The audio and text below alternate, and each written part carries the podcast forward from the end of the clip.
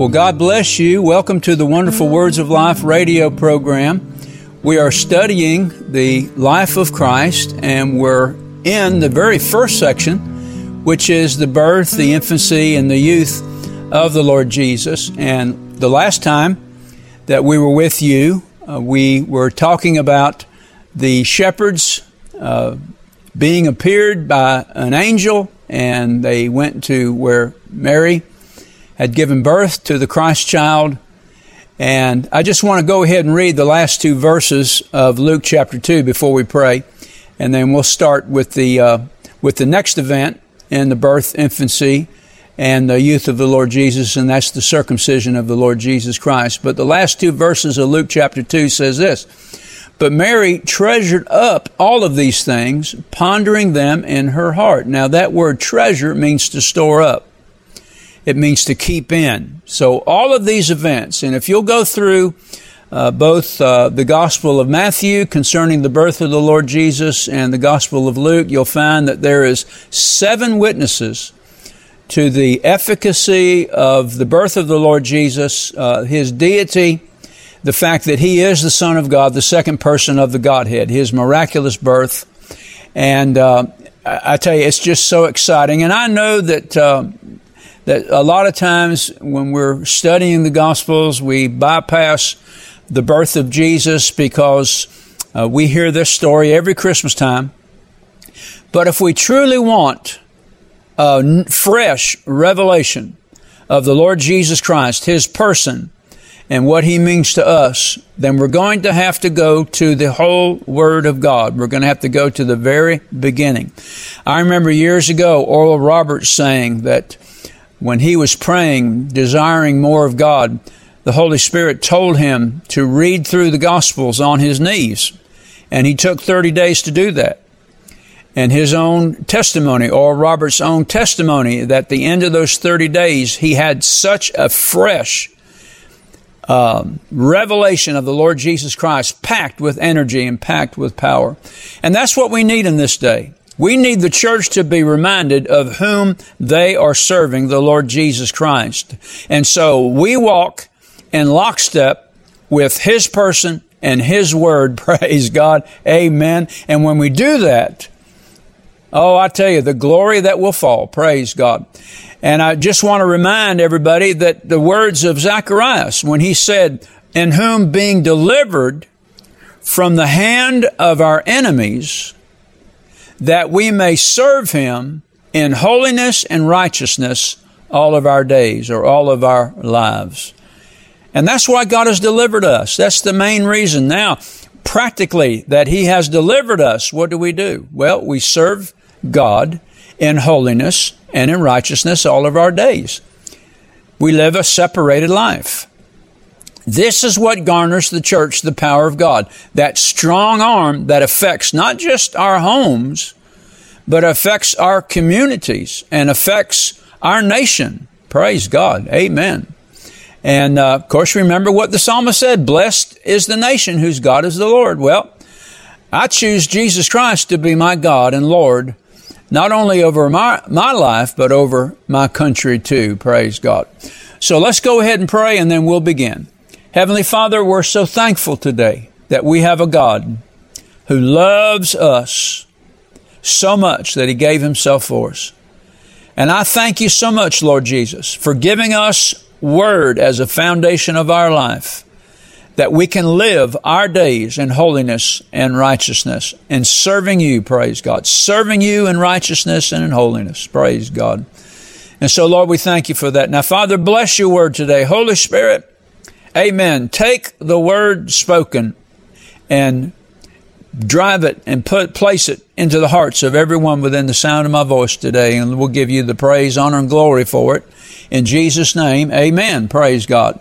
All right, now we're going to be looking at the circumcision of Jesus. This is found in Luke chapter two, verse twenty-one. As a matter of fact, the next uh, few subsections here, we're just going to be following uh, the uh the uh, the Gospel of Luke, his record of the birth and the infancy of the Lord Jesus Christ. Now, Luke chapter two and verse twenty-one says, "And when eight days were accomplished for the circumcising of the child, his name was called Jesus, which was so named of the angel before he was conceived in the womb." So once again, we have the traditional view that the male child is named after the father, but in this case, Joseph and Mary said, no, his name will be Jesus. And of course, uh, Jesus is the, uh, the, the Greek uh, title for the Hebrew uh, Yahshua or Yeshua, and which means God saves. Amen. So Jesus is our Savior, God with us, Emmanuel, praise God. Amen.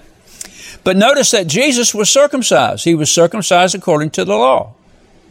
And of course, circumcision was that seal that one has entered into and is part of the covenant of Abraham and part of the Jewish people. And so Moses records in Leviticus chapter twelve, verses two through four. Let me go ahead and read this to you. "Speak unto the children of Israel, saying, if a woman have conceived seed and born a man child, then she shall be unclean seven days. Now, we've gone ahead and we've covered that. You know, she was unclean for seven days. According to the days of the separation of her infirmity shall, shall she be clean. And in the eighth day of the flesh of his foreskin shall be circumcised." So the eighth day is the day that we're talking about right here, or rather Luke is talking about right here, where uh, Joseph and Mary both present the baby to a place. It was outside of the temple area now where uh, Jesus would be circumcised. And the reason being, Uh, we'll see here in the next verse. "And she shall then continue in the blood of her purifying three and thirty days. So she shall touch no hallowed thing, nor come into the sanctuary until the days of her purifying be fulfilled." So she was not allowed, Mary was not allowed into the temple until her full forty-day purification rite was fulfilled. So this is very significant in the fact that uh, that Jesus now, and Joseph and Mary, being just people and being honorable people, are fulfilling all of the laws and the commandments in the book of Moses. And so they followed this law, this ordinance, and they had Jesus circumcised on the eighth day. So everything is being done according to the rule of law, according to the Jews. Amen. And so uh, this circumcision is significant because in a spiritual aspect, you and I, through Christ, are circumcised. In other words, not necessarily our foreskin, but circumcised in heart. And remember what Paul said. He said circumcision doesn't mean anything, nor uncircumcision. He's speaking of Jew and Gentile. That doesn't mean anything. What what mean what what is important into the kingdom of, of God? It's a new heart, a new birth, a new creation. Circumcision availeth nothing, neither uncircumcision, but the new creation. And I just have to say to you, do you know that you're born again today? Do you know beyond a shadow of a doubt that if you were to die today, you'd go to heaven? Well, if you can answer that into the affirmative, it's because the op, through the operation of God, God has circumcised your heart. He's taken out the power of darkness, and He's come in and He dwells in your heart. Praise God. Amen. So you have been delivered from the hand of your enemy. And now you are called to serve God the rest of your days in holiness and in righteousness. Amen. Paul said it this way, that we have been created in righteousness and true holiness. There is a holiness in the religious world that in God's view is not holiness at all. All that is is affliction of the flesh. Uh, that's really not what true holiness is. True holiness is the desire from the de- very depth of our heart to live every day in such a way that God is pleased, to follow Him. Amen. And to follow God is to follow Him in holiness and in true righteousness. Praise God. All right, now let's look at the presentation of Jesus in the temple. This is uh, very interesting. All right, we're in Luke chapter two, verse twenty-two. And when the days of her purification, according to the law of Moses, were accomplished, they brought him to Jerusalem to present him to the Lord. In other words, they were coming into the temple area, amen, to offer sacrifice and to present this child uh, to the Lord. As it is written in the law of the Lord, every male that openeth the womb shall be called holy unto the Lord, and to offer a sacrifice according to that which is said in the law of the Lord, a pair of turtle doves or two young pigeons. In other words, these two turtle doves or pigeons are a sacrifice to fulfill the purification rites of uh, the Mother Mary. Now listen to this. And behold, there was a man in Jerusalem whose name was Simeon. And the same man was just and devout, waiting for the consolation of Israel, and the Holy Ghost was upon him. In other words, the doctrine of imminency was alive and well in Simeon. This is what he was in the temple for. This is what he was praying for, and this was what he was waiting. He was waiting for the consolation of Israel. He was waiting for that time that God would send a deliverer who would deliver Israel. Now look at verse twenty-six. And it was revealed to him by the Holy Ghost, by revelation. I'm telling you right now, do you want revelation from God? Well, if we, the church, will begin to walk in obedience to him and everything that God has said, being careful not to do anything that would displease him. And if we do, if we'll be quick to forgive, amen, hallelujah, praise God, quick to confess, quick to ask forgiveness, amen. Revelation will work in our life. The reason why so many of us in this, in, in the Christian world don't have revelation is because we're not walking, being just and devout. Praise God. Amen.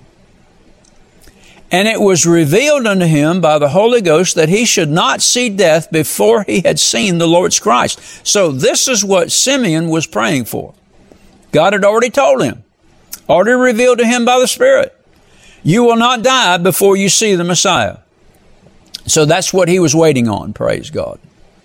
Now, verse twenty-seven, and he came by the Spirit into the temple. In other words, he was led by the Holy Ghost into the temple. He didn't know where he was going. He just knew by the Spirit of God, amen, to follow him. And when the parents brought in the child, see, here's the thing I want you to see. Simeon was there before Joseph and Mary showed up. The Holy Ghost got Simeon there ahead of schedule. Praise God. He didn't come in after. He came in before. And when the parents brought in the child Jesus to do for him after the custom of the law, then took he up in his arms, took the Christ child up in his arms and blessed God and said, Lord, now let my, thy servant depart in peace according to your word, for my eyes have seen your salvation, which you have prepared before the face of all people. Amen. This thing was not done in a corner, praise God. And we're talking about all people. We're talking about all the people of Israel. A light to lighten the Gentiles and the glory of thy people Israel. Notice that. What's the whole plan of the gospel? Number one, to call the Gentiles to repentance and that God would glorify the people of Israel. Praise God. Amen. Hallelujah. Isn't that wonderful? I tell you, that is tremendous. Praise God. To me, this is the most powerful passage in the Bible. I know I've said that many times. That Simeon knew by the Spirit that baby Jesus was the coming Messiah. Amen. Praise the Lord. Well, you've got to have the Holy Ghost upon you in order to see these things. And that's the point that I want to make. You've got to have the Holy Ghost on you if you're going to see things that are to come. Praise God. I know there's a lot of prophets. I know there's a lot of prophecy going on. Amen. Some of it, you just, most of it, I would say most of it, you just got to put on the shelf. You yourself, I myself. We have to have the Holy Ghost upon us to be able to see the things that God wants us to see. That's why it's so vital for us to stay in the Word and in the Spirit. Praise God. Amen. Hallelujah. You know, we want to put our name in there. John came by the Spirit, or whatever your name, you came by the Spirit. Praise the Lord. Hallelujah. And then verse thirty-three says, and Joseph and his mother marveled at those things that were spoken of him. Now, when the scripture says marvel, he did. He, Luke is not intimating that Joseph and Mary were in unbelief. They already knew what purpose God had for this baby called Jesus. And Simeon came by the Spirit, and he came into the temple, and his words caused Mary and Joseph to confirm that which they had already known. Remember now, Joseph, he's had several dreams by angels. Angel came to him and comforted him concerning Mary, that this thing in her was of God. Amen. Praise the Lord. And then verse thirty-four says, and Simeon blessed them and said unto Mary his mother, behold, this child is set for the fall and rising again of many in Israel. Now that's two thousand years worth of prophecy right there. That one little statement. The fall and the rising again of many in Israel. Israel rejecting their Messiah. Israel suffering in seventy A D, the destruction of Jerusalem. And then again in one thirty-five. Finally being scattered throughout all the world, but regathered again into their own nation in nineteen forty-eight. Amen. I tell you, you better stick with the Word of God. Let me just go ahead and say that. Make that an imperative. You and I better stay with the Word of God, because the Word is truth. What God said will happen is going to happen. Amen. And we know that from the past. Everything that God prophesied through the prophets concerning the Lord Jesus Christ came to pass.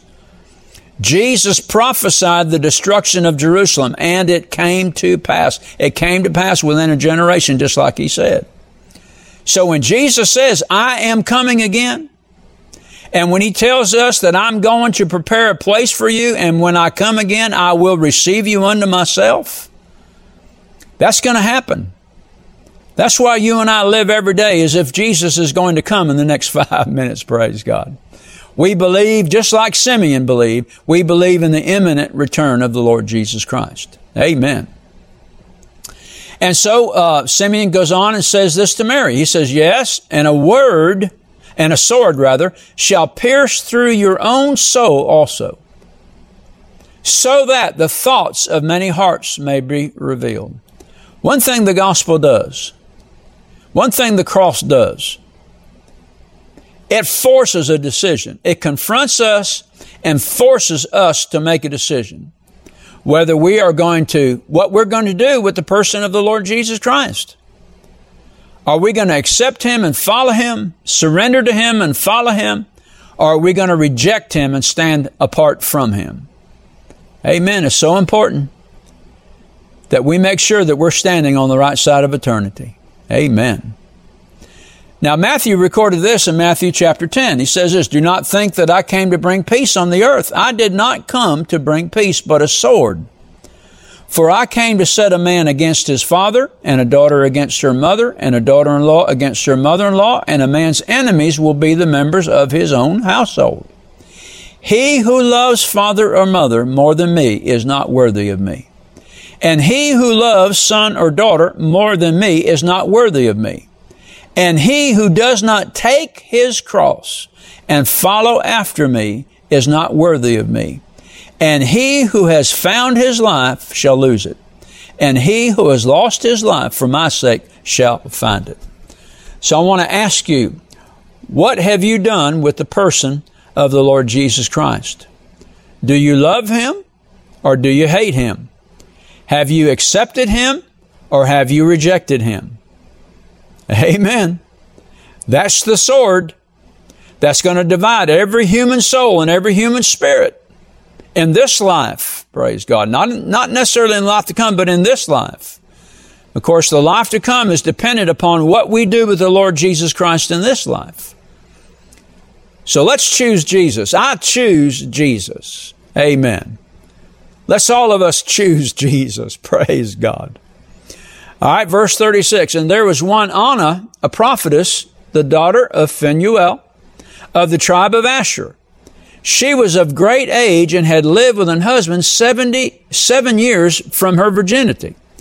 And she was a widow of about fourscore four years, eighty-four years, which departed not from the temple, but served God with fasting and prayers night and day. Think about that. Here's another holy woman, serving God, fasting and prayer night and day. You know, the greatest prayer team, pastors, that you have in your church is training the elderly to fast and to pray, making them the strong arm of prayer in your church. They can't get out and witness. They can't get out and go door to door. They can't get out and do a lot of things that younger folks in your church can, but I guarantee you one thing they can do. Uh, they can pray heaven and earth together in their wheelchair. Praise God. Amen. Hallelujah. So there's always, always ministry for whatever age a person is in. There's always ministry in the church, dire ministry. Prayer ministry is a dire ministry. Oh, that God would raise up, that pastors would cause to be raised up in their church, elderly men, elderly women, holy men, holy women of God that would serve God and serve the church with fasting and prayers night and day. Praise God. Amen. What a difference that would make in the church. Verse thirty-eight, and she coming in that instant gave thanks likewise unto the Lord, same as Simeon, and spake of him to all them that looked for redemption in Israel. She's pointing the way. She's pointing to Jesus. She's pointing to the Lord Jesus Christ and saying, this is the way. This is the way. Now walk in it. Praise God. Amen. Hallelujah. All right. Now we're coming to the wise men. This is found in Matthew chapter two, verses one through twelve. So we'll begin reading. Now, when Jesus was born in Bethlehem of Judea in the days of Herod the king, behold, there came wise men from the east of Jerusalem, saying, where is he that is born King of the Jews? Now, this is an interesting. I got this out of Wycliffe Bible translators. Notice this. I'm quoting Matthew, who alone records this incident, shows the contrast in attitudes between the non-Jewish wise men who journey far to see Jesus, and the Jewish authorities who would not go five miles to visit where he was born. Not five miles. They wouldn't go even five miles. But yet the Gentiles came hundreds of miles. Actually, I think it's around a thousand miles to see him who was born to be King of the Jews. My, my, my, my, my. That says, what does that say? Where is Israel today? Primarily, Israel is under the spirit of Antichrist, and they persecute Christians and churches in Jerusalem, in Israel, forbid them to proselyte, forbid them to preach the gospel. And those who have, have suffered for it. But now the Gentile world, they're coming to Jesus by the thousands and the hundreds of thousands. Filling up. The violent are taking it by force. Praise God. The kingdom is suffering violence, and the violent are taking it by force. In other words, they're pressing into uh, the kingdom of God. And so what's the nation of Israel doing? Amen. They're, they're following the spirit of Antichrist. That's sad. That is very, very sad. All right. Once again, verse two, saying, where is he born King of the Jews? For we have seen his star in the east and are come to worship him. When Herod the king had heard these things, he was troubled, and all Jerusalem with him. And when he had gathered all the chief priests and scribes of the people together, he demanded of them where Christ should be born. And they said unto him, in Bethlehem of Judea, for thus it is written by the prophet, and thou Bethlehem in the land of Judah art thou the least of the princes of Judah, for out of thee will come a governor who's Who, who shall rule my people Israel. And when Herod, when he heard privily, called the wise men together, inquired of them diligently what time the star would appear. And he sent them to Bethlehem and said, go and search diligent, diligently for the young child. Notice that, the young child, not the baby, the young child. And when ye have found him, bring me word again, that I may come and worship him also. And when they heard the king, they departed, and lo, the star, the star which they saw in the east went before them till it came and stood over the one, over where the one, the young child was. And when they saw the star, they rejoiced with exceeding joy. Now, number one, this is not a natural star. This cannot be a natural star.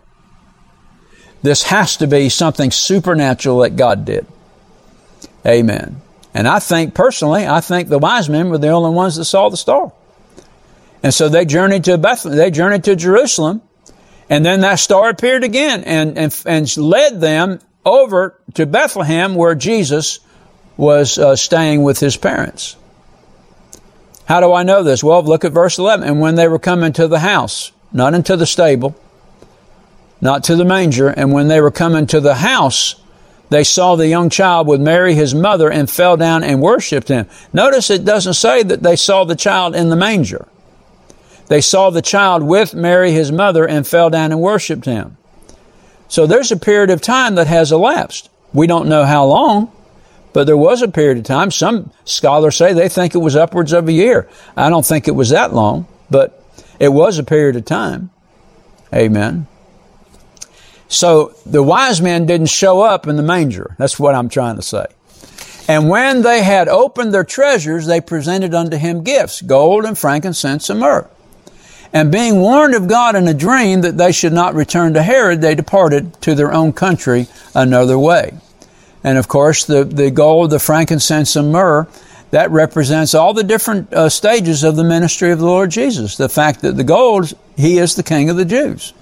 The frankincense speaks of his high priestly ministry, amen, uh, not only for those uh, in Israel who believe, but the church that was to come. And of course, the myrrh speaks of his crucifixion and of his burial. All right, now we're coming to the uh, the flight of Jesus and his parents into Egypt, and then the child's return. This is uh, Matthew chapter two, beginning in verse thirteen. And when they were departed, behold, the angel of the Lord appeared to Joseph in a dream, saying, Arise, and take the young child and his mother, and flee into Egypt, and be there until I bring you word. For Herod will seek the young child to destroy him. When he arose, he took the young child and his mother by night and departed into Egypt, and was there until the death of Herod, that it might be fulfilled, which was spoken by the prophet, saying, Out of Egypt have I called my son. Then Herod, when he saw that he was mocked of the wise man, was exceeding wroth, and sent forth and slew all the children that were in Bethlehem and in all the coasts thereof from two years old and under, according to the time which he had diligently acquired of the wise man. Then was fulfilled that which was spoken by Jeremiah the prophet, saying, In Ramah was there a voice heard, lamentation and weeping, great mourning, Rachel weeping for her children, and would not be comforted because they are not. But when Herod was dead, now where do you suppose he's spending eternity? Behold, an angel of the Lord appeared in a dream to Joseph in Egypt, saying, Arise and take the young child and his mother and go into the land of Israel, for they are dead which sought the young child's life. And he arose and took the young child and his mother and came into the land of Israel. But when he heard that Archelaus did reign in Judea in the room of his father Herod, that's because Archelaus was the son of Herod the Great, and he was granted the re- uh, to be regent of the area of Judea. He was afraid to go hither, notwithstanding being warned of God in a dream, he turned aside into the parts of Galilee. And he came and dwelt in a city called Nazareth, that it might be fulfilled, which was spoken by the prophets, He shall be called a Nazarene. Amen. Now, one thing that I want us to see here is what Luke records now in verse thirty-nine of Luke chapter two. Notice this. When Joseph and Mary had done everything required by the law of the Lord, they returned to Galilee, to their own town of Nazareth, and the child grew and became strong and was filled with wisdom, and the grace of God was upon him. See, Joseph and Mary had done everything required by the law of the Lord. And that's including following the directions of the angels of the Lord. Now, we're going to finish here. This is the childhood of the Lord Jesus. Uh, this is found in Luke chapter two, verse forty. And the child continued to grow and become strong, increasing in wisdom, and the grace of God was upon him. And his parents used to go to Jerusalem every year at the feast of the Passover.